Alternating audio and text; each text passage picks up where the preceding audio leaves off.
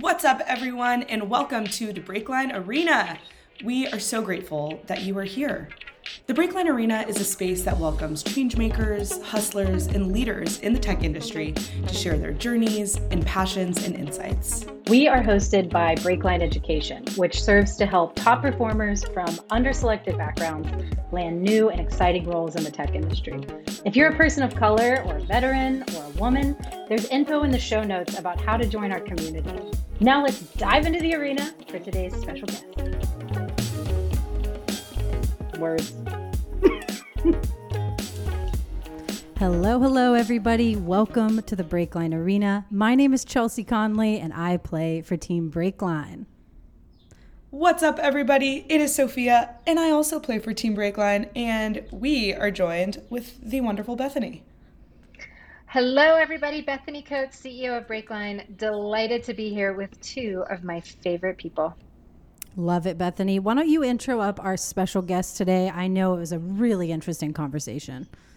Yes, I had the pleasure of interviewing Nicole Camarillo. Nicole is co founder and chief talent and operations officer of an up and coming company called Rebellion Defense. And this was actually a very sobering conversation for me. Nicole spent a lot of time talking about her concern um, that the United States as a country is not keeping pace with technology. And she actually said if we're not investing in technology at the national level, we're making ourselves vulnerable for a future of defense where it's much more about code rather than combat.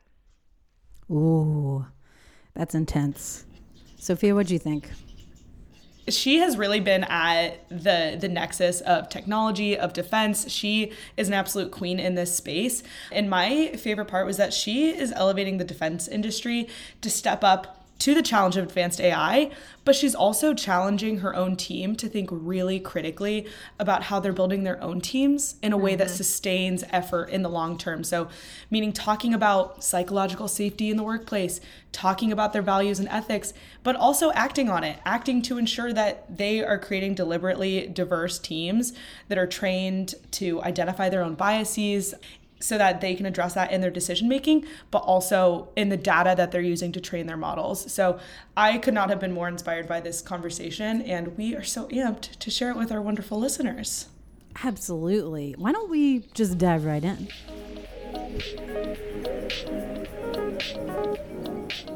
Welcome, everyone. This is Bethany Coates, CEO of Breakline. I'm absolutely delighted to be joined today by Nicole Camarillo, co founder of Rebellion Defense. And Nicole, thank you so much for being with us today.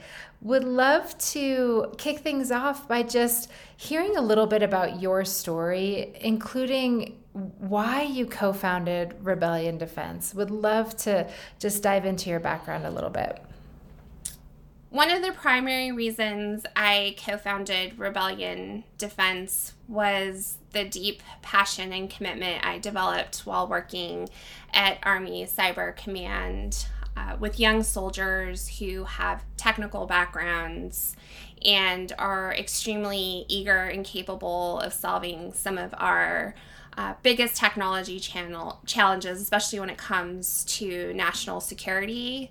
Mm-hmm. But the traditional structure of the military makes it very difficult for them to be able to just focus on engineering and technology uh, in any meaningful uh, way for a long period of time. Mm-hmm. And what I experienced was a lot of frustration on their part and passion for the mission but not being able to do what they believe they is their biggest contribution, which is their engineering skill sets. Hmm. And ultimately they will leave and they'll look for other ways to work on mission. And unfortunately, the the the primary option usually doesn't allow them to build products and work on hard technology problems. So, mm part of starting Rebellion for me was creating that place for them, creating a place mm where they could come work on these challenges with us and work directly on mission because we only work with the Department of Defense. We're starting to work on intel issues potentially. It's all mission focused. And I thought it was very important for them to have that opportunity to continue to serve, just not in a uniform. Hmm. And Nicole, your co founder, Chris Lynch, formed and led the Pentagon's Digital Defense Service under multiple presidents. And he called his former DoD team a SWAT team of nerds, which yes. I loved. And because it really is illustrating what it looks like to serve today. And you've written about this extensively as well. You you wrote an article recently about how it's not about the submarine, it's about the software. Will you tell us a little bit more? What are you all up to at Rebellion Defense? What what are you building? What objectives are you going after? What challenges are you and your team hoping to meet in in the coming years ahead? So we have taken a very bold step toward uh, tackling multiple challenges that we experienced and worked on while we were still in the department. And that is a broad swath from traditional, what you think of as traditional cybersecurity, defending networks from adversaries.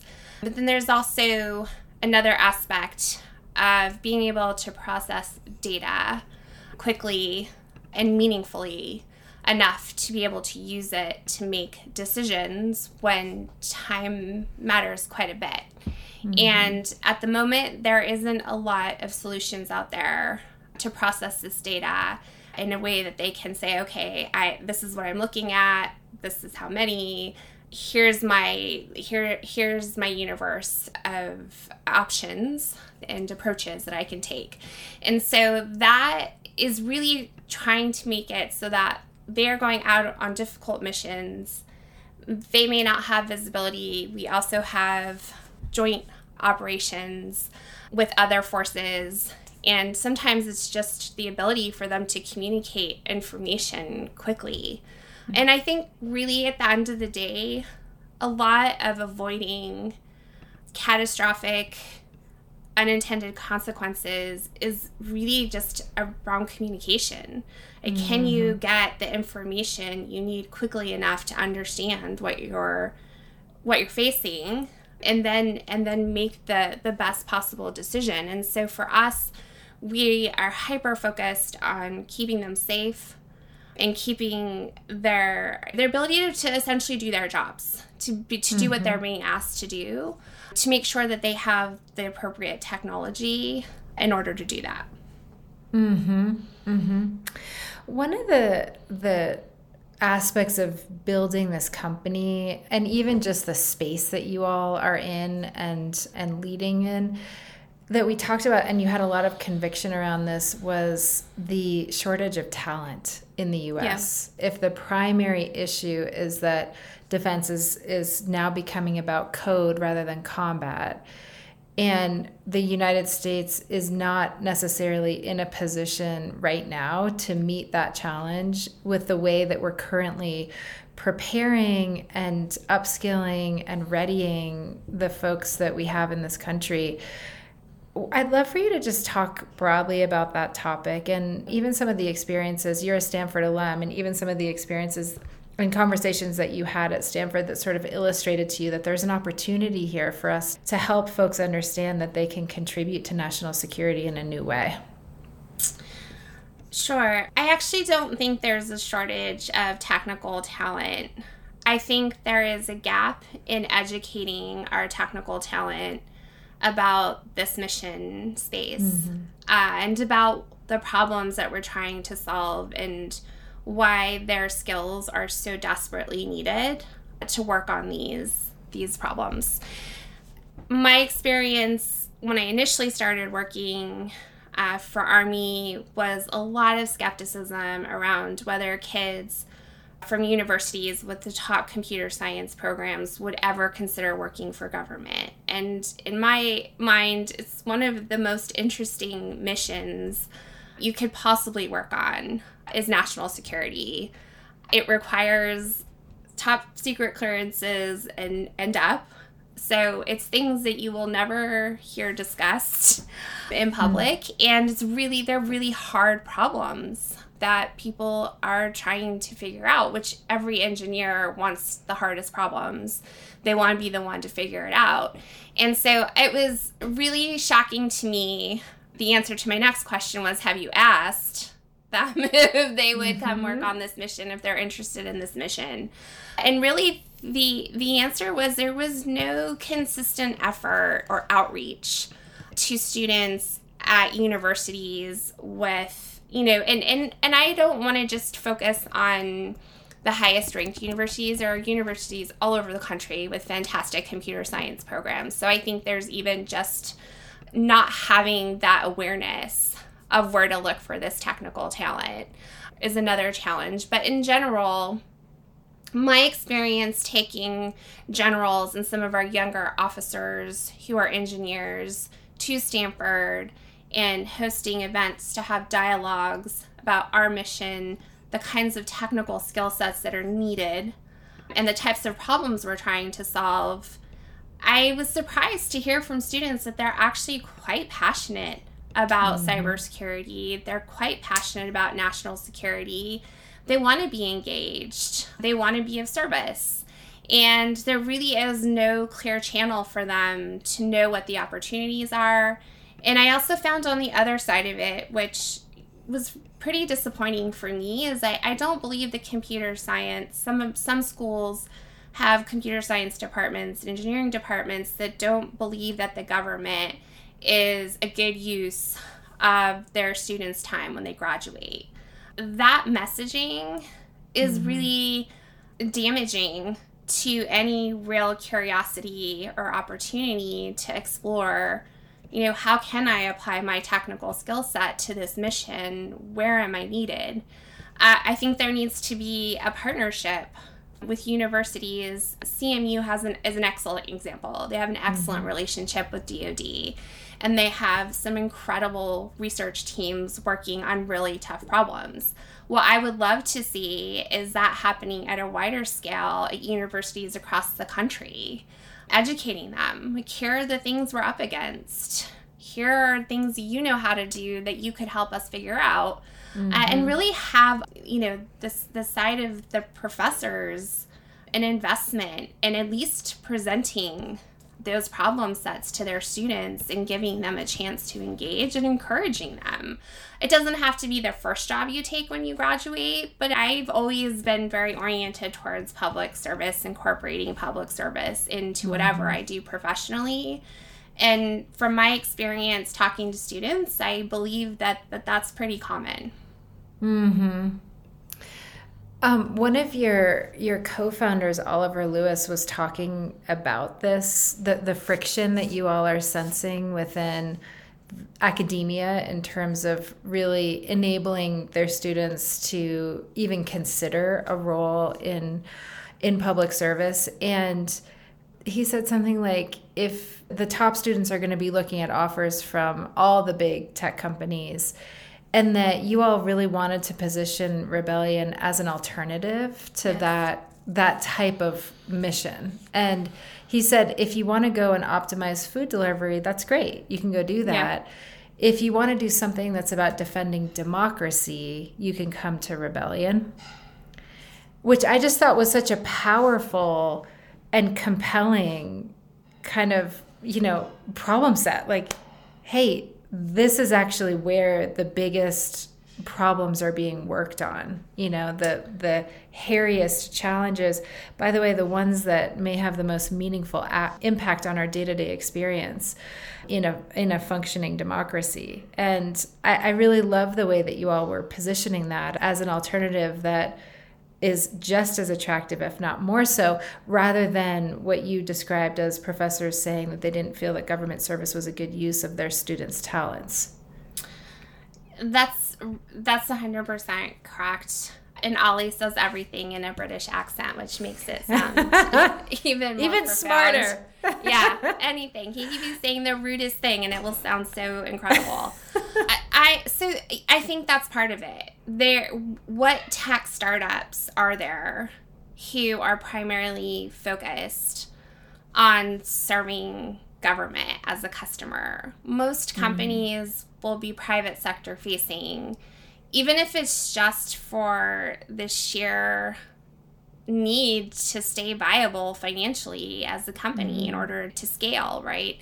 So it's really difficult for small startups to get into this space mm-hmm. and focus on this mission 100%, right? And inevitably, they will start doing other things, potentially on the commercial side, to maintain momentum. And I think what a, a lot of times what happens is that just becomes easier. It's more straightforward, it's more predictable. And that has been the challenge for us, right? Is we feel like we're in uncharted territory.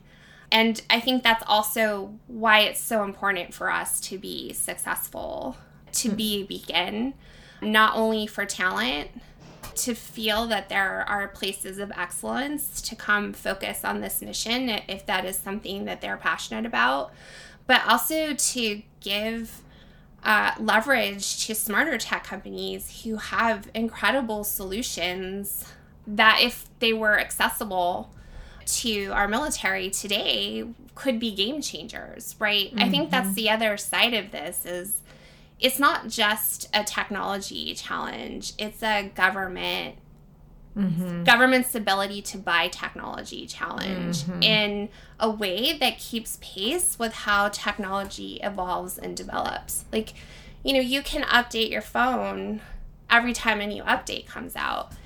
If you have software that you are selling and there's an update that hasn't been approved yet, you have to go through like a several month long process mm-hmm. to get mm-hmm. that approved before those updates are available.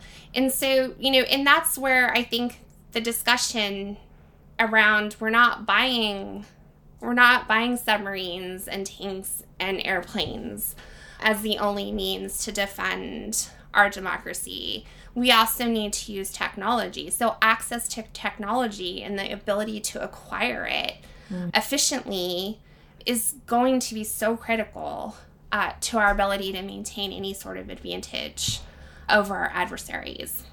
Mm-hmm. Mm-hmm. And part of part of the one piece of the puzzle for rebellion was actually raising venture capital to, right. to build the company and to help fund the operations, build the team that you're talking about. You all recently raised $150 million at a $1 billion pre money valuation, which is amazing. And it's also really unusual. And yeah. your team has talked about how unusual it is. And I think um, it was Chris Lynch who said there's a new wave of people coming into VC who have the courage and tenacity to support our nation's defense. Why, why, in your view, was the venture capital industry reluctant or hesitant to come to the table before now?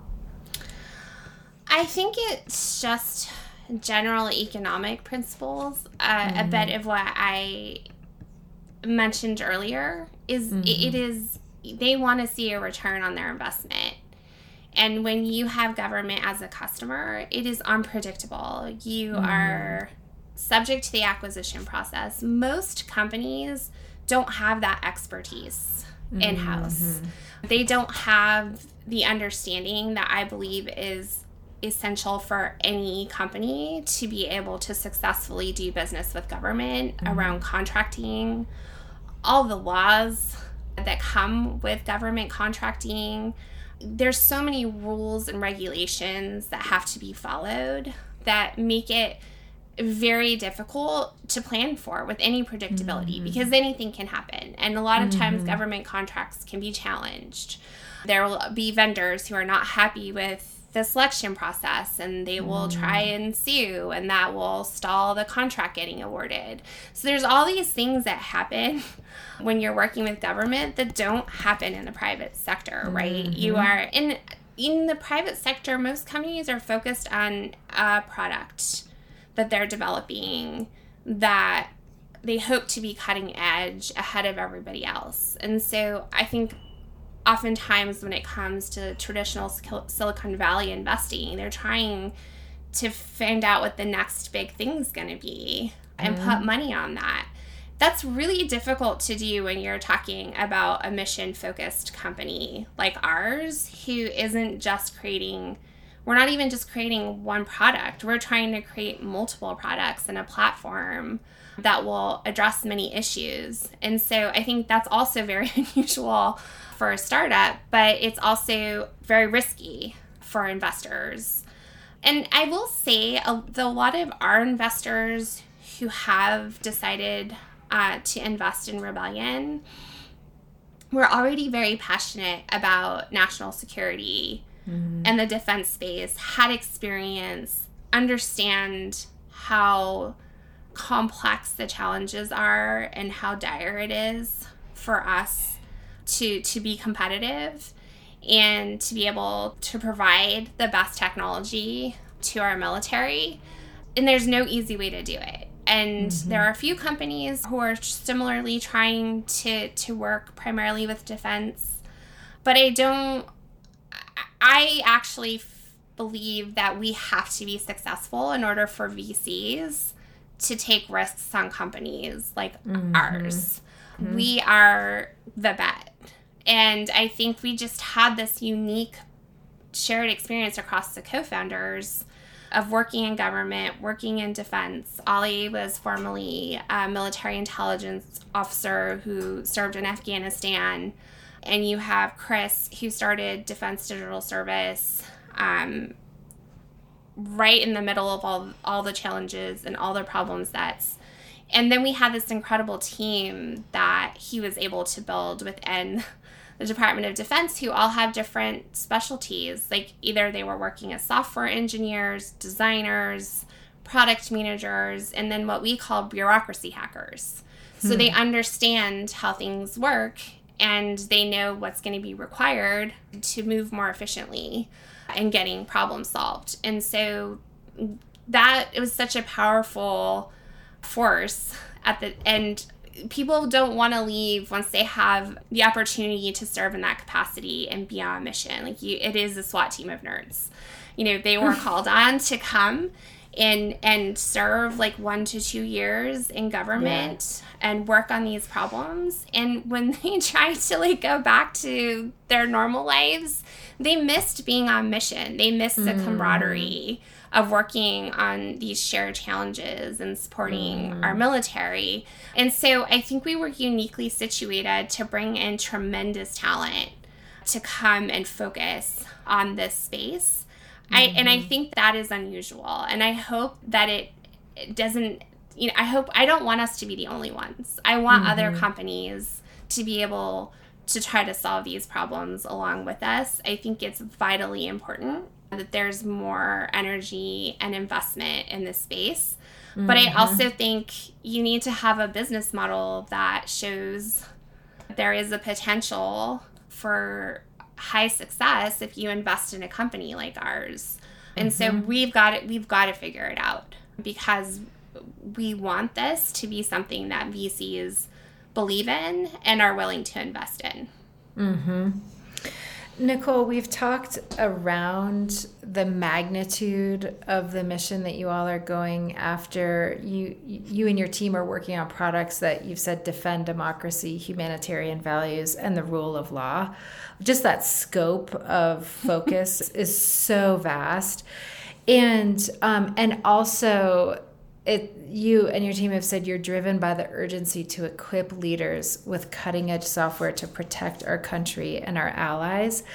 We've talked around the magnitude. I'd love for you to share more about your perspective on national security and how equipped we are as a nation to to face the challenges that are in front of us. So that's a that's a big question. And I I can give you my opinion of where I think we are. I think mm-hmm. we are putting forth our best effort mm-hmm. to remain competitive when it comes to technology against our adversaries, but a country like China is investing so much money in AI. Mm-hmm. They have the ability to compel their technical talent and their most successful companies to work for the government and focus on the government's priorities and their military's priorities, right? Mm-hmm. And we don't have that option in the United States. We have to rely on people volunteering both to serve in our military, but also to choose to work in this space at all when it comes to software engineers or anybody with a technical background. Mm-hmm. And so I mm-hmm. think just that fact alone puts us at a major disadvantage.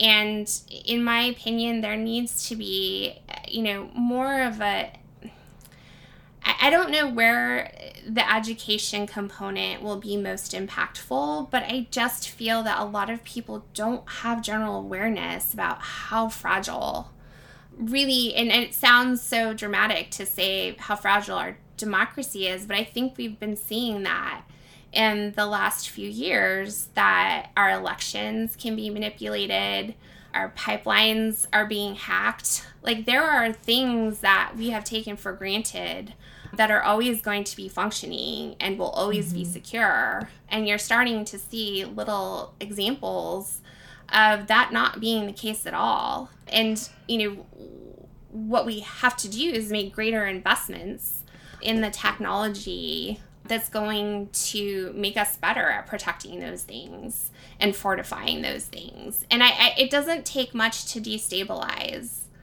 a country. Mm-hmm and you know and to create chaos right and so in my opinion so much of that is able to be done remotely from a computer mm-hmm. right you don't even see it coming and so in that sense um we we aren't ready i think we we've gotten very comfortable assuming that we're fine mm-hmm. that our government has the technology it needs to protect our systems and and protect us and really that is evolving all the time like mm-hmm. technology is constantly evolving and if we are not investing in it and trying to be the best in all of these areas then we're making ourselves vulnerable.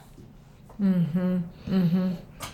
You mentioned that one of the reasons why more companies haven't gone into the space is the difficulty and the friction and the lengthiness of the procurement process. Mm-hmm. Some of these processes can take years even to work through. And with a startup with limited means, time is your most precious resource, right. you know. And so it's a big deterrent. And you have said that one of your skills is hacking through bureaucratic, legal, and policy obstacles to drive progressive initiatives. W- will you share a little bit more about how you were able to do that? How did you drive real outcomes in the face of the red tape and the bureaucracy involved in working with the government? I tried by having really detailed conversations about what I had been observing and learning from the technologist both civilian and military, who were surprisingly facing very similar obstacles in terms of being technologists and being able to work on hard problems. And I wasn't getting anywhere, and I realized there had been a lot of papers done on and assessments on what the military needs to do to better recruit technical talent. And some of these were like 10, 15 years old. And it would have been the list that I would write you today. And mm-hmm. so I thought, okay, it's not because the information isn't hasn't been, you know, articulated and communicated like here are our biggest challenges and here's what we need to do. So what else can I do to contribute to solving this problem? And ultimately, it's a culture challenge and culture is the most difficult thing to change in an organization and then you take the army that's over 200 years old, and these traditions are tried and true. And they served us for quite a while. But mm-hmm. now we've hit a point where there need to be some changes in order to allow us to continue to be competitive. And my only, at, one point, my only option was to prove it, right? I felt mm-hmm. like I was mm-hmm. in a position where I needed to prove that what we were saying would make a difference. And so I went to my boss at the time, he was General Nakasone. At the time, he was the Army cyber commander. Um, I asked him, you know, this is where Chris Lynch and Defense Digital Service come into play. Can we partner with them to work on some of these problem sets? Can we take some of our super talented engineers from the military and partner them with a team of people who can teach them best practices, teach them mm-hmm. how you would build a product in the private sector because we don't have designers and product managers in the military or even in those are not typical job roles, right? And then the senior software engineering expertise was also lacking. And that's something that DDS could offer us. So my proposal to General Nakasone was give me the challenge that you want us to work on. What problem that you're trying to solve that they can try and tackle, and we will time bound it. So, three months is a typical time span to get to an MVP when you're building a product. So, we essentially created an incubator inside the Pentagon and we like, joined forces essentially. And the challenge that we worked on, the first challenge we worked on, was the counter drone capability and that there had been tons of prototypes and options delivered to the military. None of them were portable. And our team was able to build the, the first portable solution. Mm. And because we pushed for best practices, we had to get them out in the field to do user testing in real world real world situation. This actually work when it needs to work. And part of what I found most interesting is that I think a lot of things get built for the government without access to users and without user testing. And why that's important is because this team, even the military uh, folks, were wanting to build an app for a smartphone that would control this capability, right? Mm-hmm. So we get out there and we don't have smartphones. We barely have network connectivity out here. Like we just need an on and off switch. We need it to not make sounds um, when we don't want to be detected, and we just need to know that it's working. And you know, they were then they they dumped the app which would have been would have looked really cool and it had all kinds of features but it really wasn't necessary. And mm-hmm. so i think there were so many lessons that came out of that. We did remove the red tape. They were able to move faster.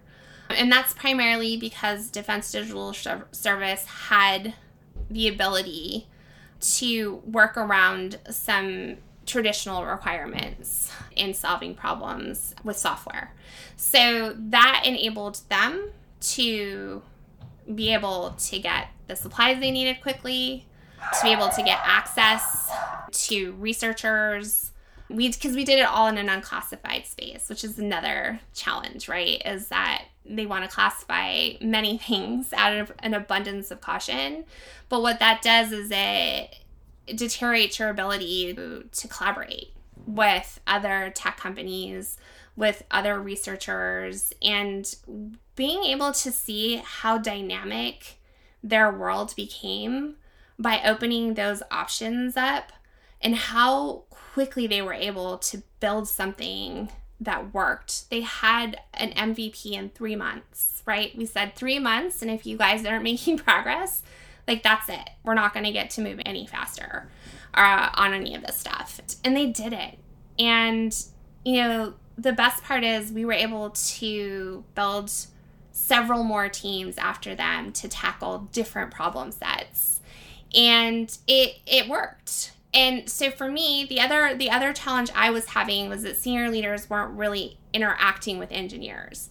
So they were trying to guess about what it was going to take for them to stay what it was going to take for them to be interested in working with us in the first place.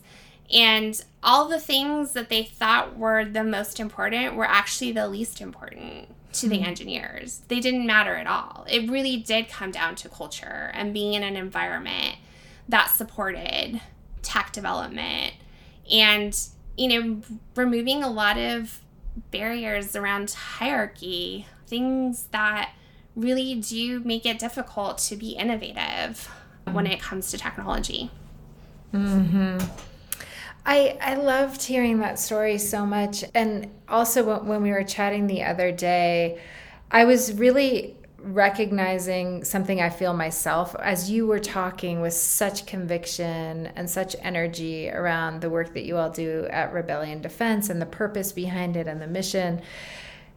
I recognize that conviction in myself for Breakline, and I'm just all in. And for the last six years, I wake up with butterflies in my stomach, and I haven't been to work in six years. I'm getting yeah. to pursue something I'm just so drawn to on every level. And I can tell that the same is true for you.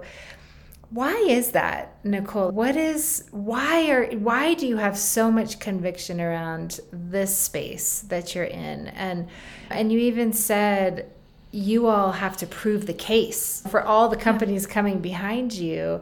It's an enormous responsibility. Why are you so passionate about it? Well, First and foremost, I, I've always wanted to be of service. I've always respected the sacrifice um, that our military members make for us, even before working with them and having any exposure and once I did and get to know them and their families and the conviction they have to protect us, regardless of whether we want to support them, in it's true sacrifice. And I thought if there's any way that I could possibly help make their lives easier or, or make their jobs safer, I want to do it. And I never imagined myself that way. I think when you think about working for the military or working for defense, you think about traditional, like either you join the services or you have some kind of background in defense. And I, I for me, the, the, the epiphany that I had was I can be of service. I can be an advocate, which has been very important to me my whole life, is to be able to advocate for communities that need the support and, and don't have access to it. And here I felt I was advocating for this technical talent to be able to excel and solve these challenges that we want help with, but we haven't quite connected our ability to leverage the talent we have to solve those problems. And so I saw a role for me to actually contribute. And the the passion I have for this mission now is it really is the opportunity to serve. It is the recognition that our democracy should not be taken for granted. I'm a lawyer by training. And, you know, we stand on the heels of our Constitution and what we believe our rights are as citizens. And it's like that doesn't come for free. And realizing, like, making that connection I, I have kids. I want this to be a place for them to have opportunities. And it also, starting a tech company has been illuminating in the sense that I have been in work cultures that were toxic, that really drain your energy and desire to try to make a difference. And this was a blank canvas essentially for me to take all of those lessons learned around building great cultures, investing in people, being in a position to give people opportunities they may not otherwise have, getting the opportunity to educate women about negotiating and what it means to have equity in a company and things that I myself had to learn, right? Because it was my first time. And the ability to generate wealth for individuals who would otherwise never have that opportunity because that's not where they come from and for same for me right and i i do believe that the ability to do that makes a lot of things possible if you want to make a difference. You can invest in other organizations or other companies that are also trying to have an impact. And when we last talked, you it reminded me of a line of commentary where you were describing the fact that you are you're you're one of the few leaders in tech, women leaders in tech. And then on top of that, you're also one of the few women leaders coming from the DoD space and now in a defense tech company. And so you are in a position to blaze a trail. And yeah. and but that's not your day job. you, you got a day job on top of that. Yeah. But you've also described sort of leaning into this unofficial role that that you have as somebody to kind of provide leadership around diversity and inclusion. And I'd love for you to talk to us about some of your experience related to context switching and and even what you'd like colleagues from majority communities to know especially perhaps in the spaces that that you move in and that you lead in with your voice what would you like our colleagues from majority communities to know as they move in those spaces as well i would say the most important thing is this is a shared burden it is something that all leaders need to care about and be invested in and set examples for.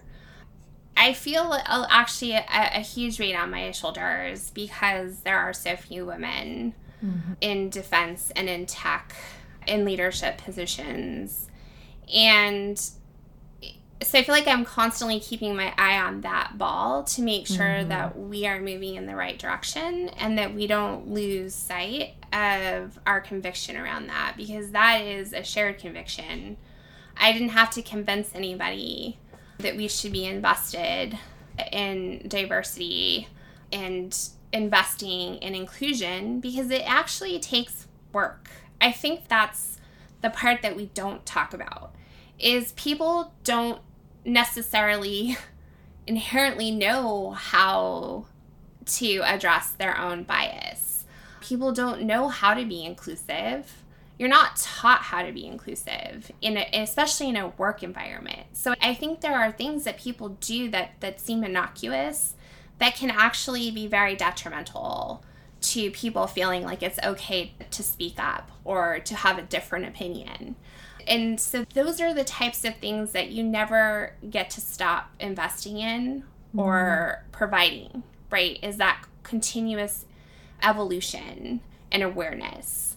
And I think it's very easy, especially in a startup culture where you are under a lot of pressure to hit milestones. You are under a lot of pressure to hire talent as quickly as possible.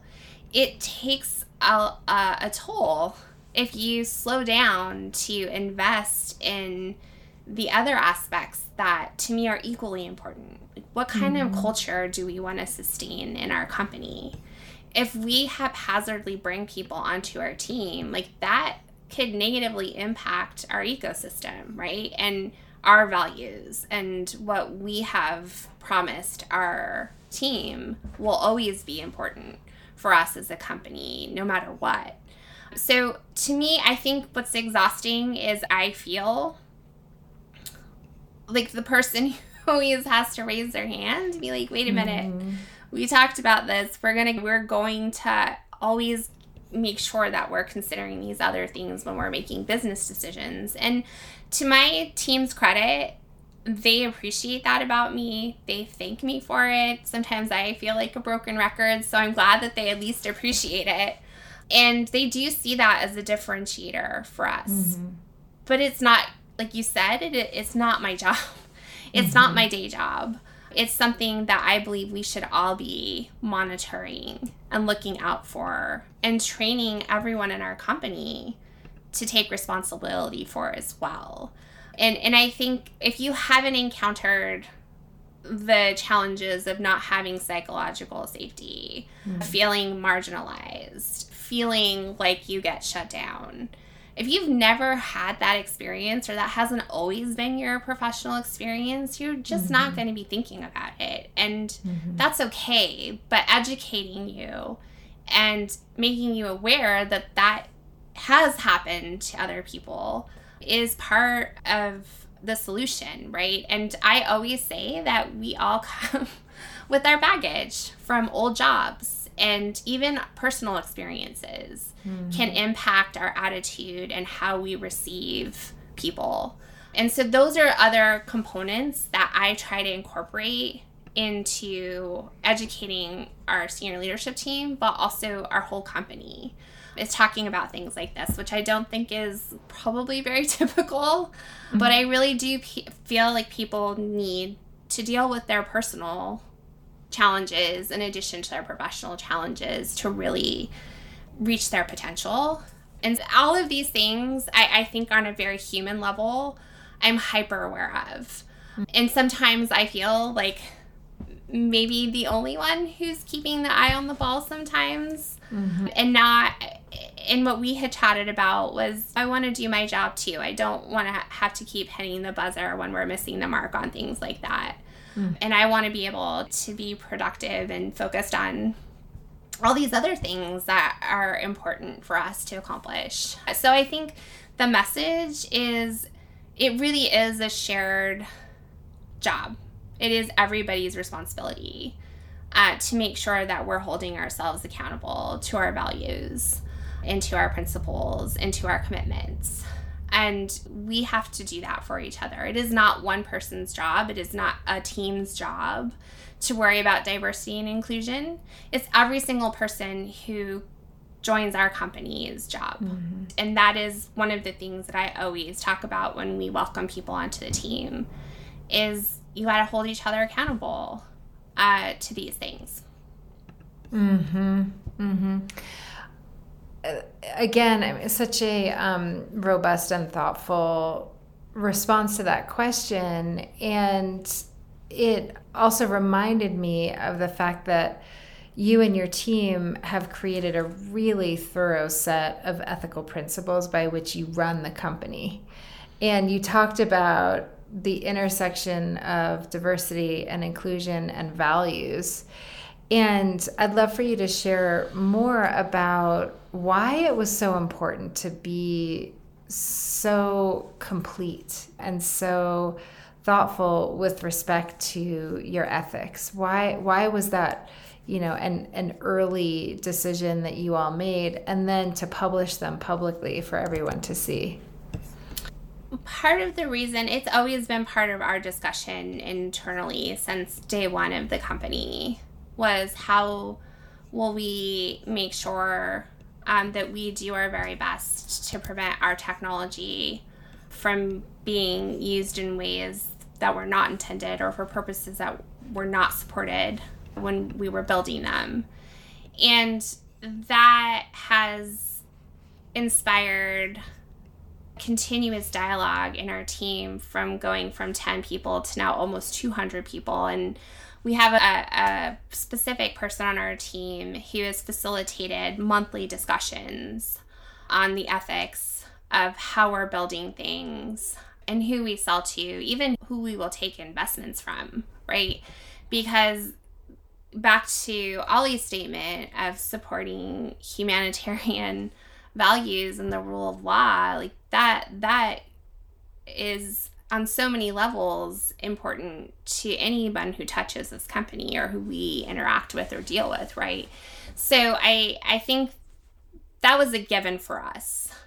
What I have been most moved by is the level of participation in the monthly ethics conversations.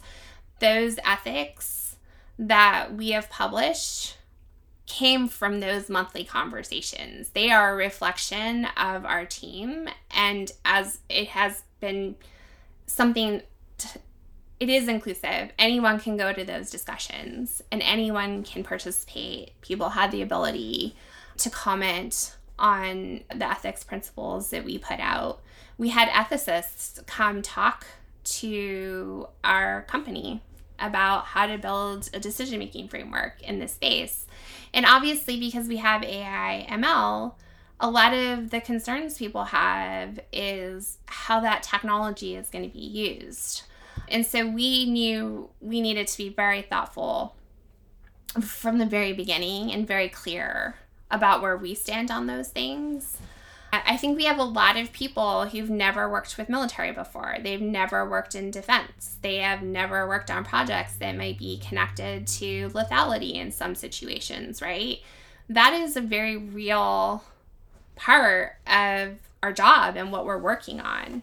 And so this is our way of making sure that the people who come join this mission, we are very transparent and they are very much at the table and how we make decisions around building these things and who we're going to work with for them to be used. Mm-hmm. Thank you, Nicole. And I know we're coming up on time here, and you've talked a lot about the macro environment for national security. You've talked about the the purpose behind rebellion defense and the scale of the mission that you all are going after the ethics that underpin the company, some of the infrastructure you have around your yourself and your team to to get it done. I'd love to hear a little bit more. I mean, you all are growing really rapidly. And who are you looking for in terms of like who needs to join the team and what are you thinking about when you interview folks who are interested in contributing to, to the mission that you all are, are going after. What do you want candidates for rebellion defense to know and to be thinking about when when they come and, and have a shot at interviewing with you? One thing is either an openness to the mission if they haven't worked on it before or a passion for the mission. I think the thing, the primary driver for the people who come to rebellion is the mission. And it is the thing that gets us through the most challenging and frustrating times is that we showed up for a greater purpose and not just for ourselves and our own personal achievements. And the other for me is one of the things that that we've always looked out for is a willingness to learn and a willingness to teach. People will take the time to stop and bring someone up to speed. People who have never been in defense, it's overwhelming to you get bombarded with acronyms with this crazy acquisition process like why you want to know why why we're not making more progress with this customer and so we have people who volunteer to explain how the DoD budget process works, how the acquisition and procurement process work, what it's like to be in the military. What are the challenges that people have dealt with? Having those real world stories to add context is part of what I believe makes us great. And then you have veterans coming in who've never been in a startup before. And so you've got the startup folks or the technologists who are also able to contribute and bring them along into this new culture for them. So that's really important is for us to have that empathy and patience and also the willingness to to be wrong and to learn and grow as well, not to be the one who has to have all the answers all the time more specifically, in terms of who we're looking for, veterans are obviously a priority for us, but also for me, people of color, especially women, especially in engineering. I think they've been woefully underrepresented in the tech sector for a very long time, and they haven't really been motivated or inspired to want to work in tech because there have been so many barriers. So for me, I want this to be a place where we can provide the psychological safety, an inclusive environment, a very thoughtful environment. Because, as you know, being in defense, building with AIML for defense, we have to have different perspectives. We have to be able to challenge each other. We have to be able to express opinions. And I don't think that we can ethically and responsibly work on this mission without the diversity and critical thinking that needs to come with it. And so you need people who have had different lived experiences, who see their world differently, who understand other cultures. They're all important, right? So to me, I feel like we have many compelling reasons to make that a priority as a company. Nicole, thank you so much for carving out time, for sharing about your own journey and that of Rebellion Defense, and what you're thinking about as you all approach the next horizon for the company. It's been fascinating to have the opportunity to connect with you. Thank you. It's been great chatting with you and learning about your mission too. I, I wish you all the success. Thank you guys so much for joining us for another episode of the Breakline Arena. We're hoping that you're walking away feeling a little moved, a little inspired. And if you really had a good time, feel free to head on over, rate, subscribe, leave us a review. It does help us spread the good word, keeps these good vibes rolling. Yes, we would love to hear from you. Thanks again, and we will see you next time.